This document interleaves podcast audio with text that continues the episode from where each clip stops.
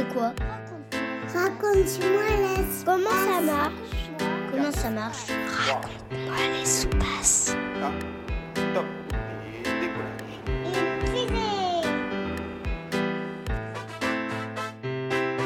Bonjour, je m'appelle Caroline et je voudrais savoir pourquoi on flotte dans l'espace.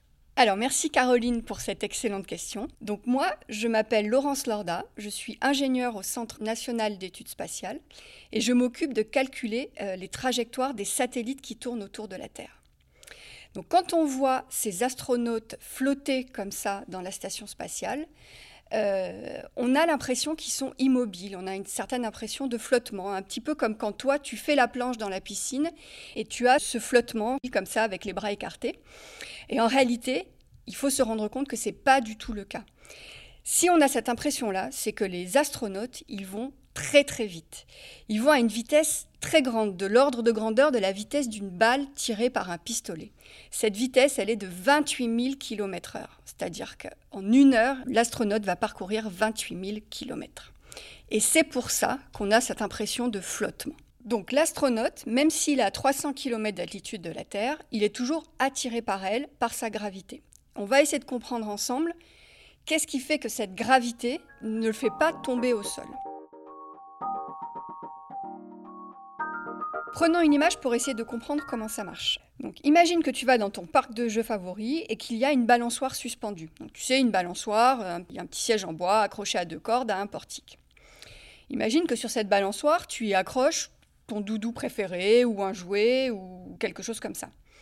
Et que tu commences à pousser cette balançoire pour balancer ce doudou. Tu vas commencer au début doucement et si tu arrives à donner suffisamment de vitesse à cette balançoire, je suis sûre que tu as déjà essayé, tu vas pouvoir voir que cette balançoire, elle va faire le tour du portique auquel elle est attachée. Et bien quand tu y ton doudou, il est en orbite autour de son portique. C'est la même chose en fait. Donc, ton siège, c'est la station spatiale, ton doudou, il est astronaute, la barre à laquelle la balançoire est accrochée, c'est la Terre.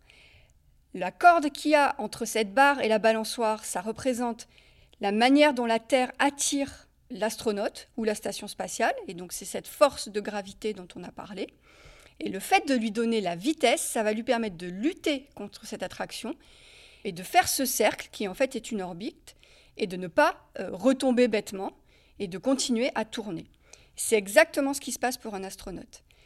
La fusée, elle va non seulement monter l'astronaute très haut, à 300 km à peu près, qui est l'altitude de la Station spatiale internationale, mais elle va également donner à notre astronaute une vitesse très importante qui va lui permettre d'être en orbite et de ne pas retomber sur la Terre.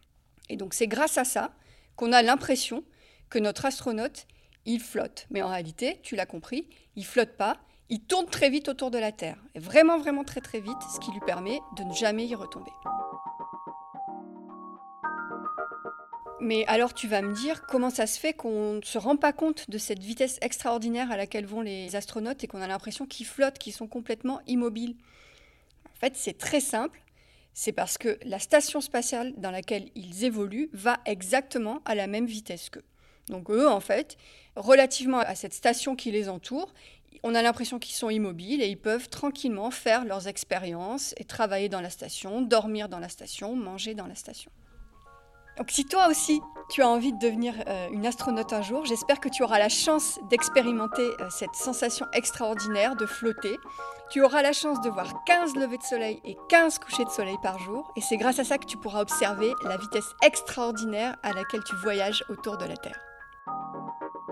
C'était Laurence Lorda, ingénieur au CNES en charge du calcul des trajectoires des satellites dans Raconte-moi l'espace, la série de podcasts produite par le CNES qui répond aux questions scientifiques et spatiales des enfants petits et grands.